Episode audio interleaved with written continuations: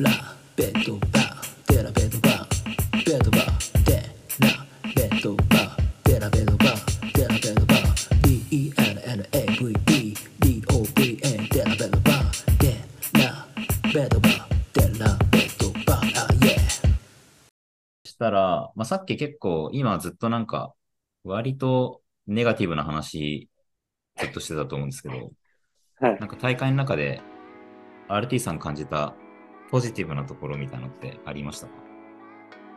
うーんと、僕が一ついいなと思ったのは、エクサムがあ結構、2番手のガードとして、めちゃくちゃいい活躍してるなって思って、これは結構、この先も硬いんじゃないかなっていう、うんうんうん。すごい期待が上がる、あの、大会でしたね。NBA のシーズンに向けてもそうですし、まあ、彼今までずっと怪我が多くて、で、一回ヨーロッパに行って、で、今ヨーロッパで活躍して、で、またこの国際大会で活躍してて、すごいどんどんまたステップアップしてってるところを見て、すごいワクワクしましたし、うんうん。一番こうなんか安定して活躍してたのはエクサムだったのかなって僕の中では思いました。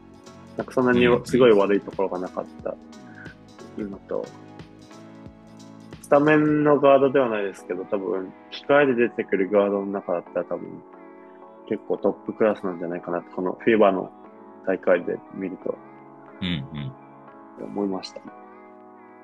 そうですね。エクサムは僕も、なんかポジティブ、ポジティブ欄に一番に名前書いてるんですけど、はい。エクサムは、そうですね、多分このチームで3番目の選手って言っていいんじゃないかなってぐらいの、うんうん。活躍でしたね。なんか、東京五輪の時は結構危な危なっかしい感じがあった。なんかその勢いはすごいんだけど、そのボールロストしちゃうシーンも結構あって、はい。であります。うん。だから、なんかこう、ちょちょっと諸刃の剣じゃないけど、はい。みたいな印象だったんですけど、それがもうガラッと変わりましたね。なんかこんなにか、ストップジャンプシュートとか打って、おおねってなりましたよね。それ止まってちゃんと打てんだみたいな、しかも決めるし。そう結構綺麗に、あれ、なんかあれができる選手が今のブーマーズに何人いるのって感じだったんですよね。だからなんかそういう意味でも、そう、スキルセットもまあなんか練習したんだなと思うし、結構様になってるんで、はい。確かにそれはすごい感動しましたね。あの2あと点。流れが変わりますよね、なんか。まあ、割とこう、ブンバーズ、スタメンの、まあ、出だしがあまり良くなかったのもあって、毎回、エクサムが出てくるタイミングが大体こう、流れが悪い時が多かったっていうのもあるんですけど、毎回こう出て、いい流れを持ってきてくれるのはエクサムだったなって感じました。うん。はい。エクサムはかなり、うん、かなりいいガードだなっていう印象でしたね。安定感がある。なんか預けててそんなに心配じゃない。はい。そんなイメージではなかったんですけど、そんなイメージではなかった 安心できないキャラだったんですけど、なんか安心できないキャラだけど、なんかすごい時がものすごすぎて、は いじゃあ OK みたいな。ポテンシャルキャラみたいな感じでしたよね。うん。まあだからそういう意味で、うん、なんかこう、めちゃくちゃ、こう、爆発的なハイライトがなんかあったかって言われると、そうでもなかったんだけど、なんかこう、ね、振り返ってみると、あんま悪いとこなかったなってなかったですよね。思う、うん、感じでしたね。とにかくエクサムは。本当素晴らしかったと思うし、ね、このタイミングで NBA に戻るっていうのもすごいいいタイミングだと思う。いいですね。はい。なんかちゃんと、ね、この試合見といてもらって、出番を、ミニッツをちゃんと与えてもらいたいですね。はい。うん。その、エクサムがすごかったっていうのは僕もめちゃくちゃ同意です。ちょっとなんか何個かコメントが来てるんで読んでもいいですか？はい。えっ、と、マーシーさんですね。えーサイブル単体をエース、過去シュルーダー、ドイツ戦の話ですね。えーサイブル単体をエース、過去シュルーダーにつける発想は間違ってないと思いますが、ピックに来たタイスの処理をできるインサイドが欲しかったですね。うん。うん、おっしゃる通りですね。間違いない。うん。なんか、そうなんだよな。結構だからみんなエリート、だからフィンランドはまあちょっと違うから、もう多分そこは露呈しなかった。まああと日本もそうですけど、はいドイツとスロベニアはやっぱポイントガードがかなりエリートだったんで、なんかたとえ、あのーエリートディフェンダーつけたりとか、あとは結構強めにヘッジ行ったりとかしても、その後の処理がやっぱめちゃくちゃうまいんですよね。うん。で、だからドイツ戦に限っては、タイスとかにすぐにボール入れたりとかされた後に、結局そこをうまくなんか決められ続けちゃうっていうのがしんどいところではありましたね。うんうん。まあ、まあだからもう一個ポジティブとしては、まだランデールいるかっていう。そうですね。うん、まあ本当にランデール、結構、このチーム入ったら楽しみだなっていうのは、すごい思ったところではあるんで。まあランデール、ね、帰ってきて、うまく、あのーこのチームに入って、馴染んでほしいなと思いますね。それでここら辺の問題が解決できると。そうすると、多分なんか、うん、あのールカになんかダブルチーム行ったりとか、かたくなにそのサイブルとかのが、そのスクリーナーに剥がされないようにしたりとかした後の対処とかも上手くなって、いろんなことがなんかこういい感じに転がり始めるんじゃないかなとはうん。思いますね。それから、マリエさん。マリエさんは、えっと、フランスファンの方ですが、パティも好きなので、オーストラリア戦はオーストラリアを応援してくれてた方です。えー対スロベニア戦負けられないからドンチッチフリースロー時にめちゃくちゃブーイングしてたら、ブーマー姉さんに褒められたのと、親子がフリースローブーイング加勢してくれた。って言ってます。マリエさんはスロベニアの時に、スロベニア戦、オーストラリア対スロベニア戦か、の時にブーイングしすぎて、あの、なんか喉が終わってました。なんか沖縄沖縄であったんですけど、あ、そうそう、めちゃくちゃブーイングしてくれて、熱いまあ、。ただそれも虚しく、感じでしたね。はい。じゃあ、ちょっとそしたら、まあ、また、この大会の話に戻ってくるかもしれないんですけど、はい。先の話をしますか？はい。はい。とまずは、あ、えっ、と、これまたお便り来てるんで、えっ、と、のり、のりばんやん、まあ、のりばんやんさんから、えー話すとは思いますが、パリで金メダル取るために何が必要か考えをお聞かせください。どうでしょう？んまあなんか、まずは、僕、え、僕の考えだと、うはい。結構今、多くの人がこうヘッドコーチを批判してる人とか、変えた方がいいんじゃないかっていう人は、まあ、いたりもするんですけど、そこは僕は、とりあえずパリまでは絶対ないと思ってるんですけど、うん。ただなんかもっとこう、選手もそうですけど、多分コーチ陣も、ゴージャンだけじゃなくてアシスタントコーチとかもそうですけど、インプルーブしなきゃいけないところもたくさんあるのかなと思ってて、で、なんか他のオーストラリア在住、オーストラリアの人のポッドキャストとかも聞いてても、やっぱりゴージャンがこうもっと選手をよく見て、特に NBA 選手が今、もう10人とかロスターに入ってて、みんながアメリカでプレーしてるんで、もっと彼らの試合を見現地で見て、コミュニケーション、シーズン中から取っていって、こう使い方とか考えたりとか、そういうもっとアプローチをしていった方がいいんじゃないかなっていうのを思いました、ね。で、やっぱりそう試合だけじゃなくてその話普段話すとかそういうところでもう信頼ってできると思いますし、うんもっとこう選手とコーチ同士がこう近くなっていくともう少しいいチームになるのかなっていう思いがあります。そうですね。なんか、端的に金メダルまでに何が必要かっていうと、まあ、デラベドバって言いたいんですけど、なんかやっぱ時間ですよね。うん、なんうかん、あんまり今、今こう正直言うと今金メダル取れるビジョンがそんなにまだできてないなっていうのが正直なところで、まあ、時間もないですし、うん。これから今、次キャンプやるのは、おそらく NBA のシーズンが終わった後で、オリンピック直前になると思うので、うん。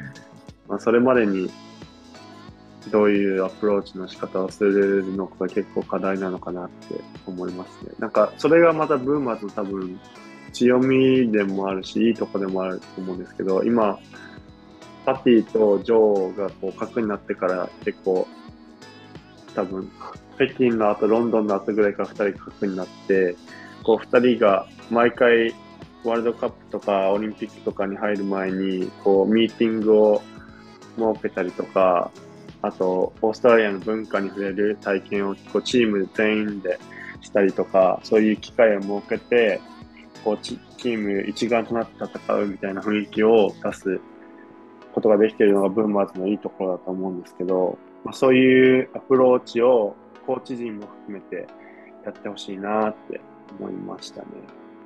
うんうん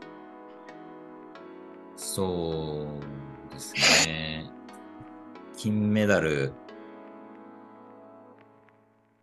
金メダル、厳しい、正直。今の時点では。うん、で、まあ、だから、多分ワールドカップってめちゃくちゃ大変だと思うんですよね。その、うん今回改めて思いますけど、チーム数めちゃくちゃ多いし、はで、なんか、オリンピックってそもそも、その、ヨーロッパとかの代表としてオリンピックに入ってくるまでに結構強めのチーム振り落とされちゃうじゃないですか。はいだからそういう意味で、どっちかっていうとオリンピックとかの方が、メダルは、ね、狙いやすいって言っちゃうとあれだけど、うん、かなとは思うんですけど、なんかその一方で、そうですね、金メダル。僕はだから正直今回の大会を終えて、全然メダル取れないのが、ここからまた始まるかもなぐらいの心の準備はめちゃくちゃしてますね。い。うん。うん同じです。全く同じです。なんか別にそれは、なんかその、めちゃくちゃ悲観的なことではなくて、はい。なんかやっぱそのぐらい、なんかそんな簡単に引き継げるもんじゃやっぱないと思うんですよね。それこそさっきあの、パティとジョーが、えっ、と、ロンドンの時から中止になってって言ってましたけど、それって多分もう10年前ぐらいの話ですよね、きっと。そうですね。はい。うん。だから、結局そこから10年かけて、まあ、9年とか、9年とか10年とかかけて、やっと銅メダルが取れたっていうそうなんで。とこですなんかあの、映画あったじゃないですか、ブあーーマーズ。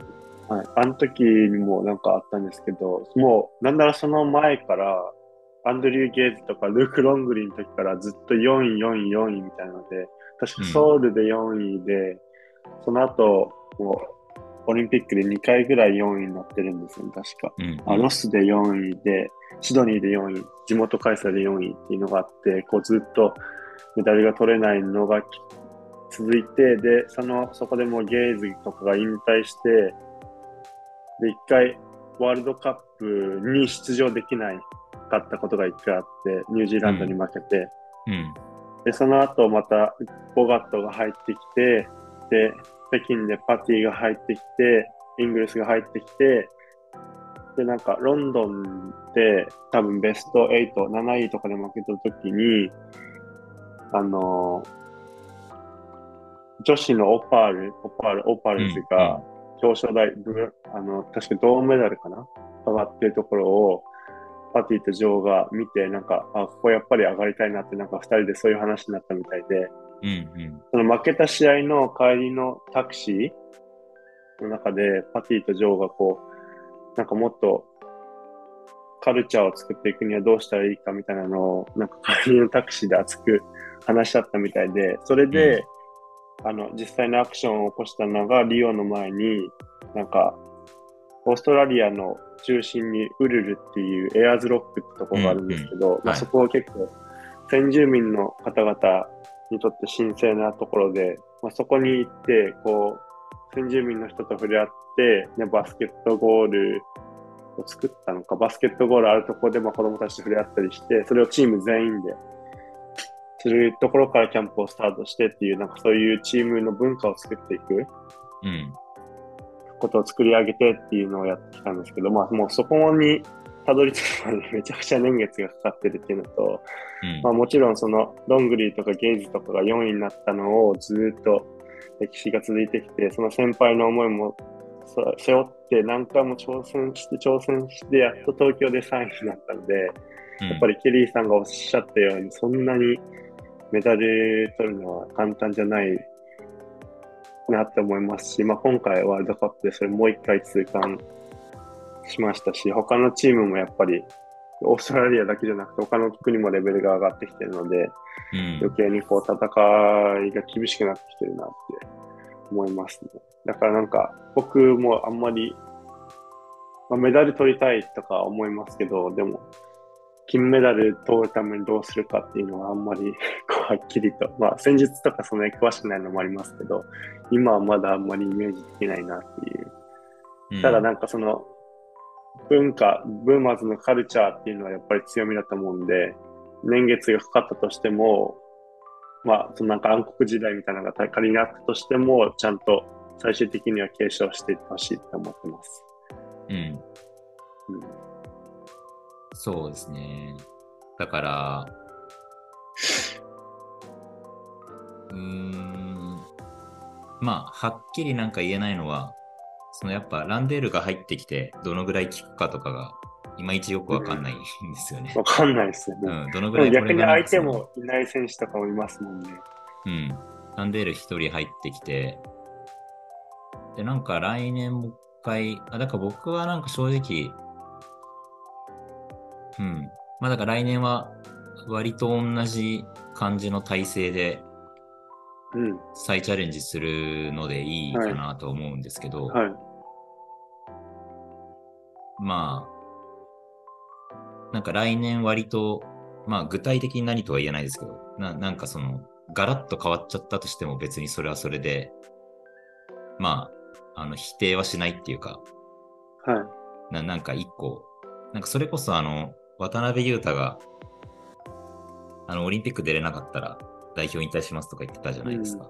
であれもなんか、最初理由がよ僕はよくわかんなかったんですけど、やっぱその、自分、自分が入ってて、その、ずっと勝てないみたいなチームのままでいるぐらいなら、もういっそのことを抜けてしまって、新しい世代で、もう一回新しい日本代表を作るっていうのを、まあ、早めた方がいいんじゃないかみたいなはい。のを言ってて、それは結構僕後から聞いて納得したんで、なんかそ,、そこの、そのなんか転換みたいのを、まあ、ワンテンポ早めるってしても、まあ、別に驚きはしないかなっていう感じははいあるんですけど、だから、来年金メダル、まあ、基本的にはだから今回得たことをそのまま継続して、あのーだからまあ、めちゃくちゃいろんな失敗があったと思うんで、今回。はい。だからそれを、まあ、そこから得たことを今のチームに還元して、もう一回再チャレンジして、っていうのが、まあ、金メダルが取れるかはわかんないけど、一番強くなるかなとは思いますかね。あんま、これ、あんま答えになってるかわかんないけど、僕はだからとにかく、やっぱ時間が足らないなってめちゃくちゃ思ったんで、思いますね。うん。なんか、こう、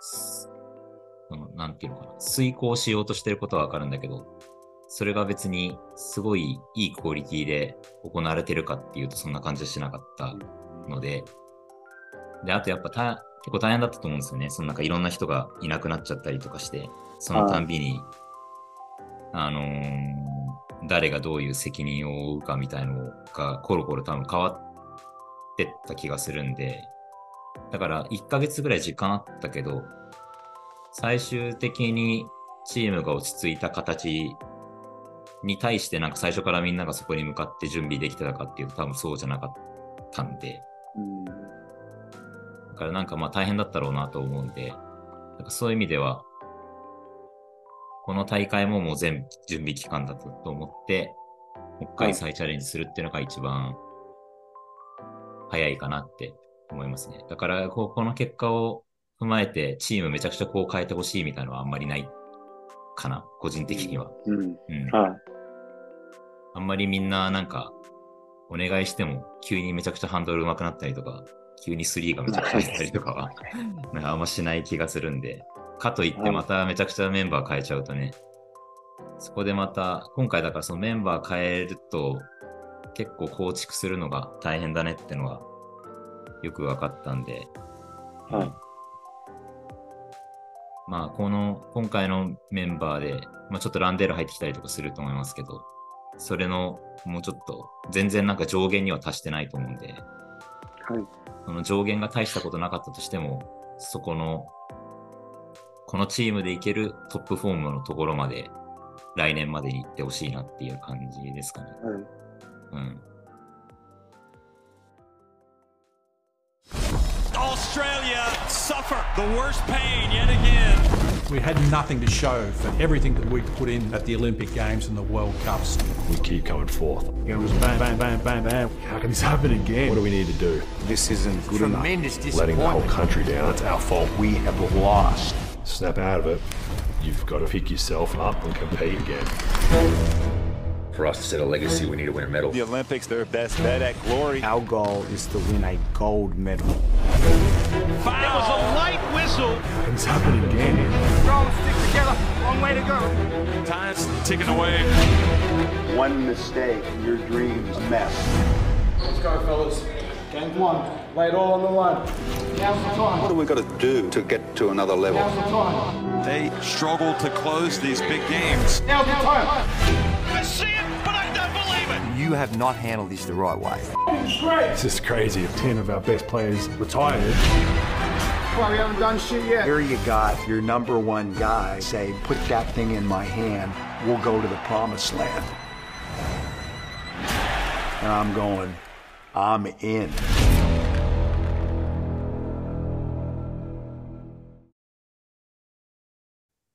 ちょっとそれに関連して、えっ、と、ベン・シモンズの話がちょっと来てて、はい。熊田さんからお便りいただきました。ありがとうございます。えーブーマーズに関する質問です。今回のワールドカップではベン・シモンズの出場可否が長く、えー話題になりました。そこで質問なんですが、シモンズは今のブーマーズにフィットできると思いますか？またどんな形が、どんな使い方が理想だと思いますか？個人的にクリエイター不足のチームバランス、ギディとの併用、短期間でのケミストリーの構築、フィーバールールへの対応など、えー懸念する事項が結構多いです。パリ五輪に向けてお二人の考えを教えてください。よろしくお願いします。です。どうでしょう？どうですかね。もう見たことないから、どうにも。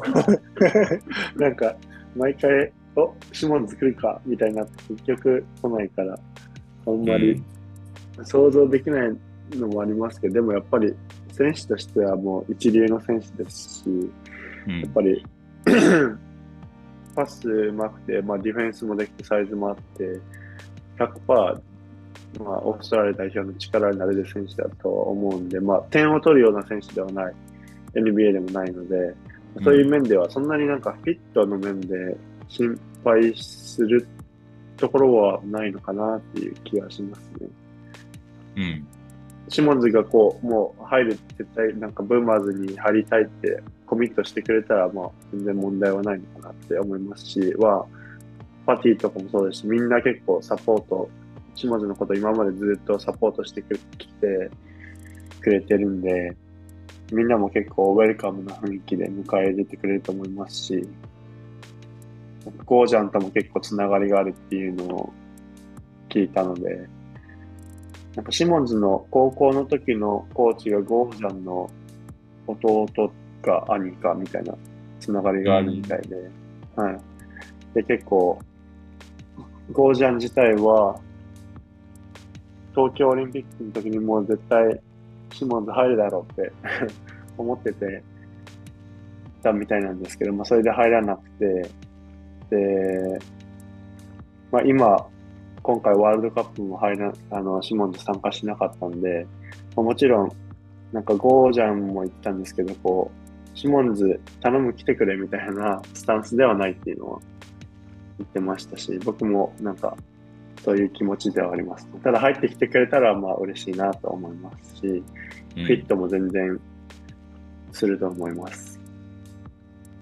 その、シモンズもし入ってきてくれたとして、なんか何番で使いますか ?RT さんだったら。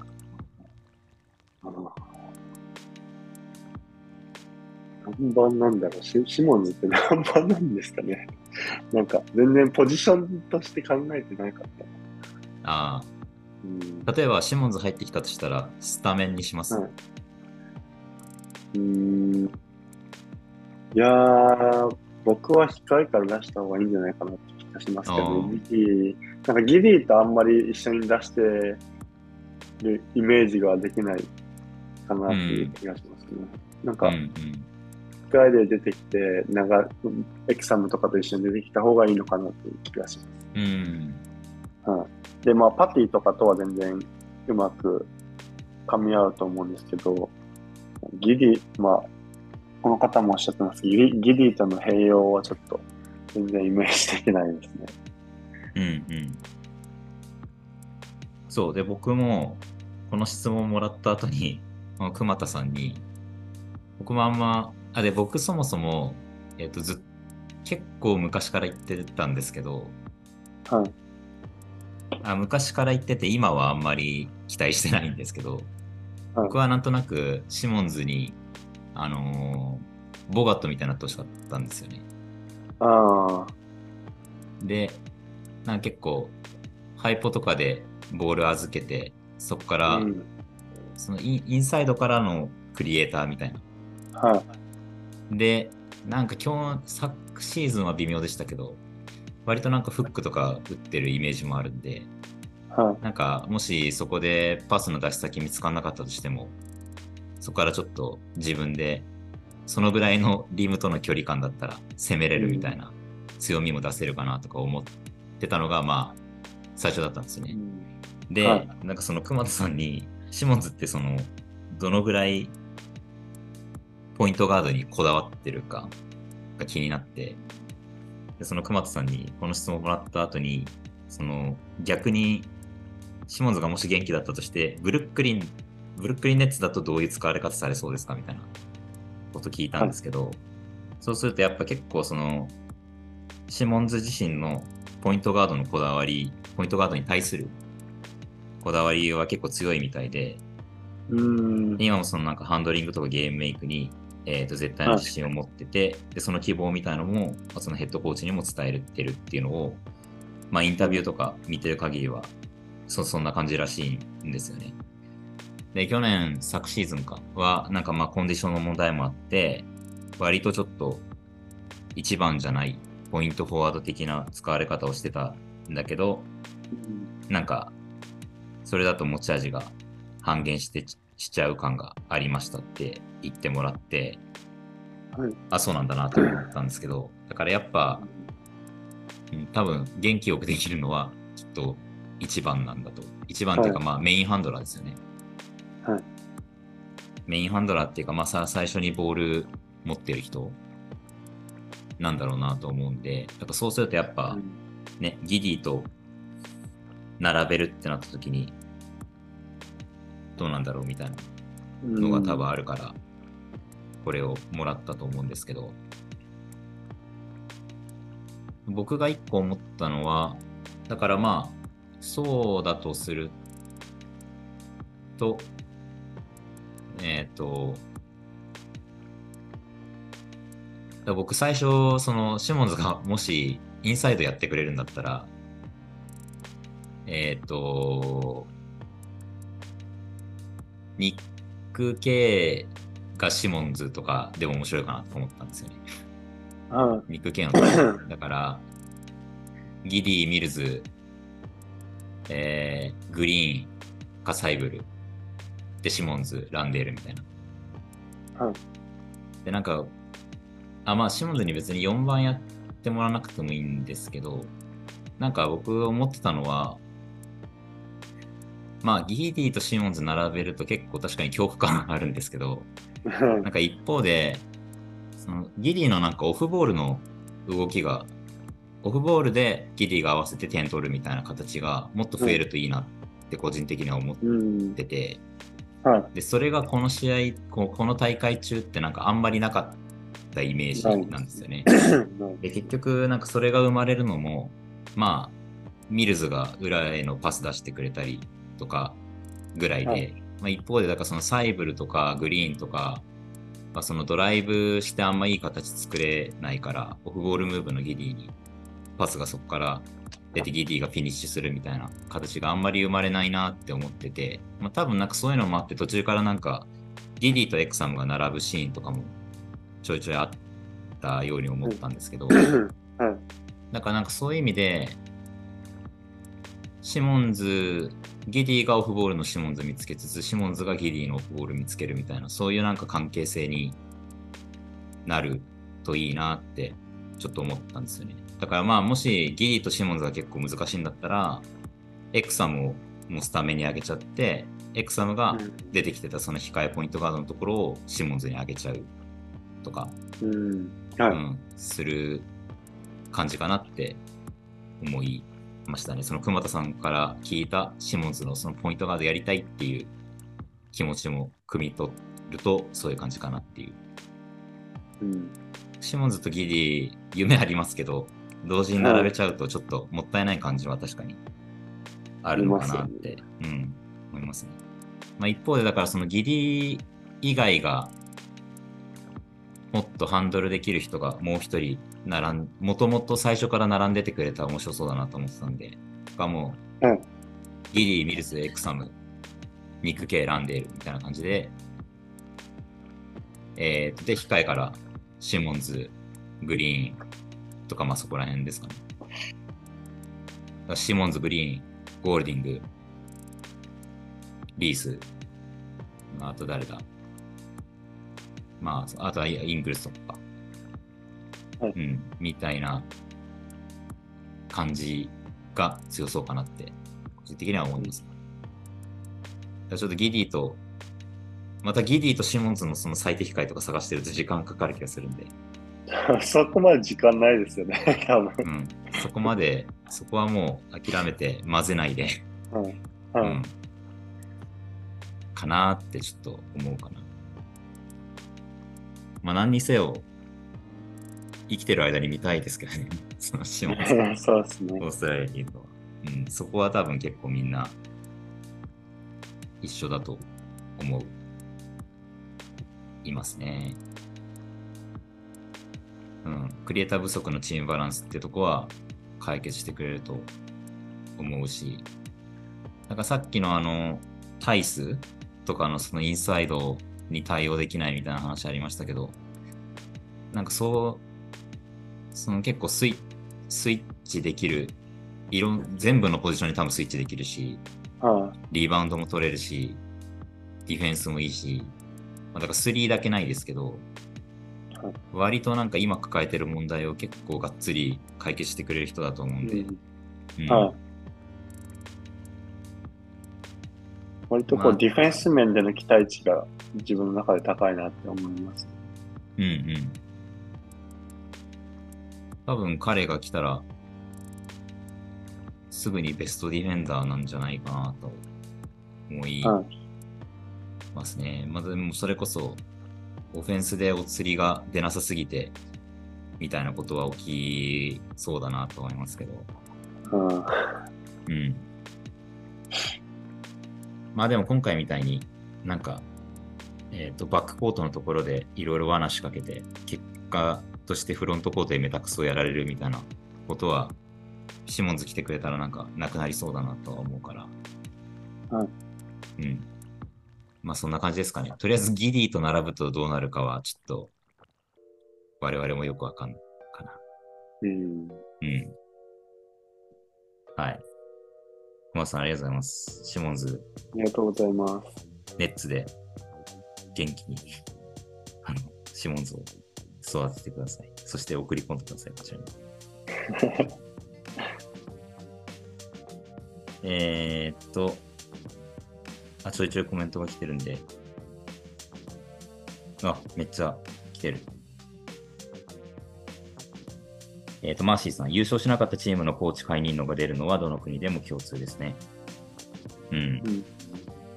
まあ、まあまあまあ。まあでも、ゴージャンがそのままやった方が、個人的にはいいと思いますね。まあもういろいろあんまりいじんない方が。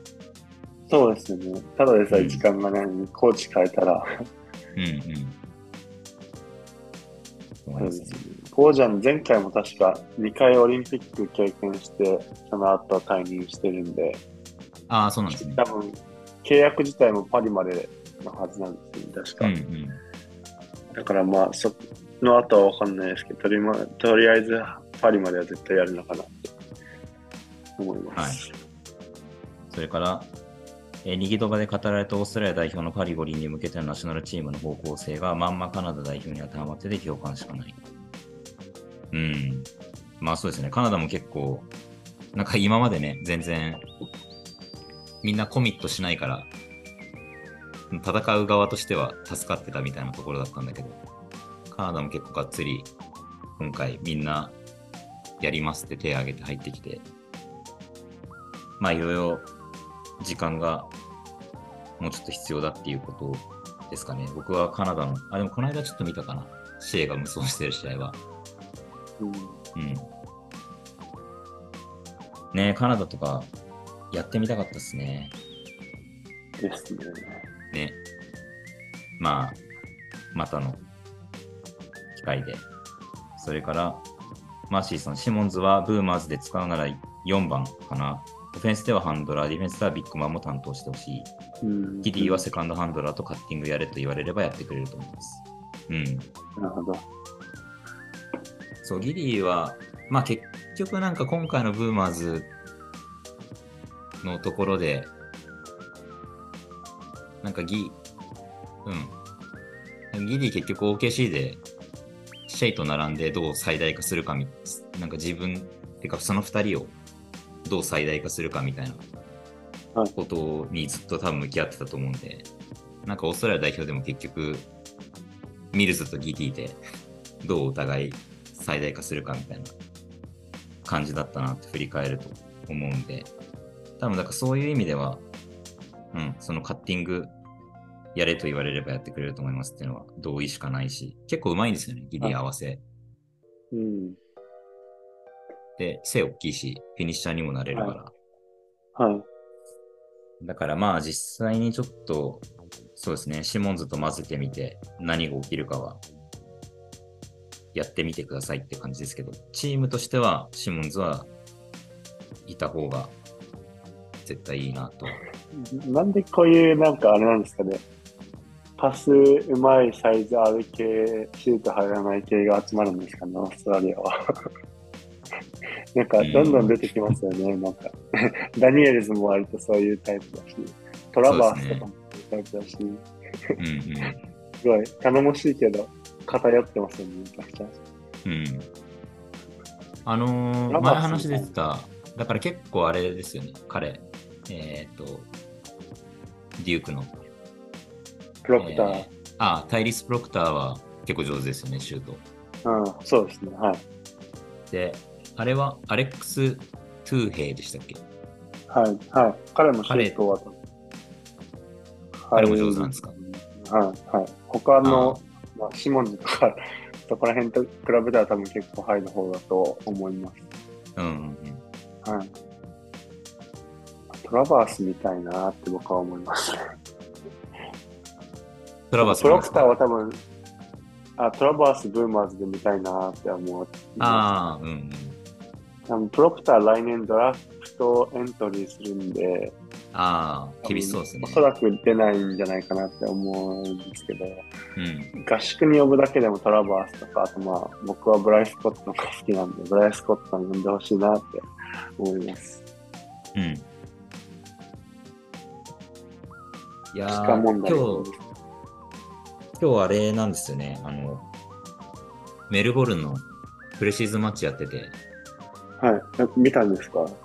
あ、見ました見ました。YouTube でやってたんでかツイッ。ターで、はい。はいはい。メルボルンとされてるとこ見ましたけど。サウスイーストメルボルン、はい。フェニックスの試合、あの結構、リースバーグとか僕好きだったんで、ああ、はい。はい。彼もいるし、まああと、なんかデリーとかいるかなとか思って見てたんですけど、デリー出てました？今日。あ、いや、出てないです。ベンチにはいましたけど、はい。でもルークは結構がっつり出てて、はい。やっぱいい、いいですね。なんかその、主役じゃないけど、全部やっはい。てくれる感じ。ちょっとずつ、はい。うん。リバウンドも取れるし、結構ブロックもするんですよね。はい。します、で、なんかその、ヘルプの飛んでくる距離が半端ないっていうか、はい。ヘヘルプ一人がっつりいるんですけど、はいそれとは別にトランパーズが飛んできて、なんかブロックとかしてくれて、はいうんなんかそれが結構やっぱすごかったっすね。うんまあ、相手もプレシーズンなんで、多分フル面ではない気もしたんですけど、なんかそれでも、はいなんかやっぱ魅力的だなと思ったんで、うん。なんか5番が守れるのかなと思うんですけど、5番がもし守れるんだとしたら、なんかやっぱいてくれたら、結構すごそうだなっていうのは、うん、改めて思いましたね。そんなにフィットも困んない、いて邪魔になることはならない気がするんですよね。はい。絶対それはないですね。うん。はい。だから、ぜひ、我々が言ってもどうにもなんないけど、ちょっと呼んでみてほしいですね。せめて合宿には呼んでほしいですね。うんうん。はい。あ、熊田さんからお返事ありがとうございます。ああ見えてホスピタリティ溢れているので、求められた役割を受け入れることもあり得ます。まずは健康でお願いします。はい。確かに、だから、ね、シモンズ、やっぱいろいろ面白そうなんですよね。入ってきて彼がなんかどういう役割を受け入れるのかとか、チームとして彼をどう生かそうとするのかとか、なんかいろいろはい。チームが強くなってほしいってこととは別になんかこう、うん、いろいろ面白そうだなっていうのがシモンズはありますね。はい。そんな感じかな。いろいろコメントをありがとうございます。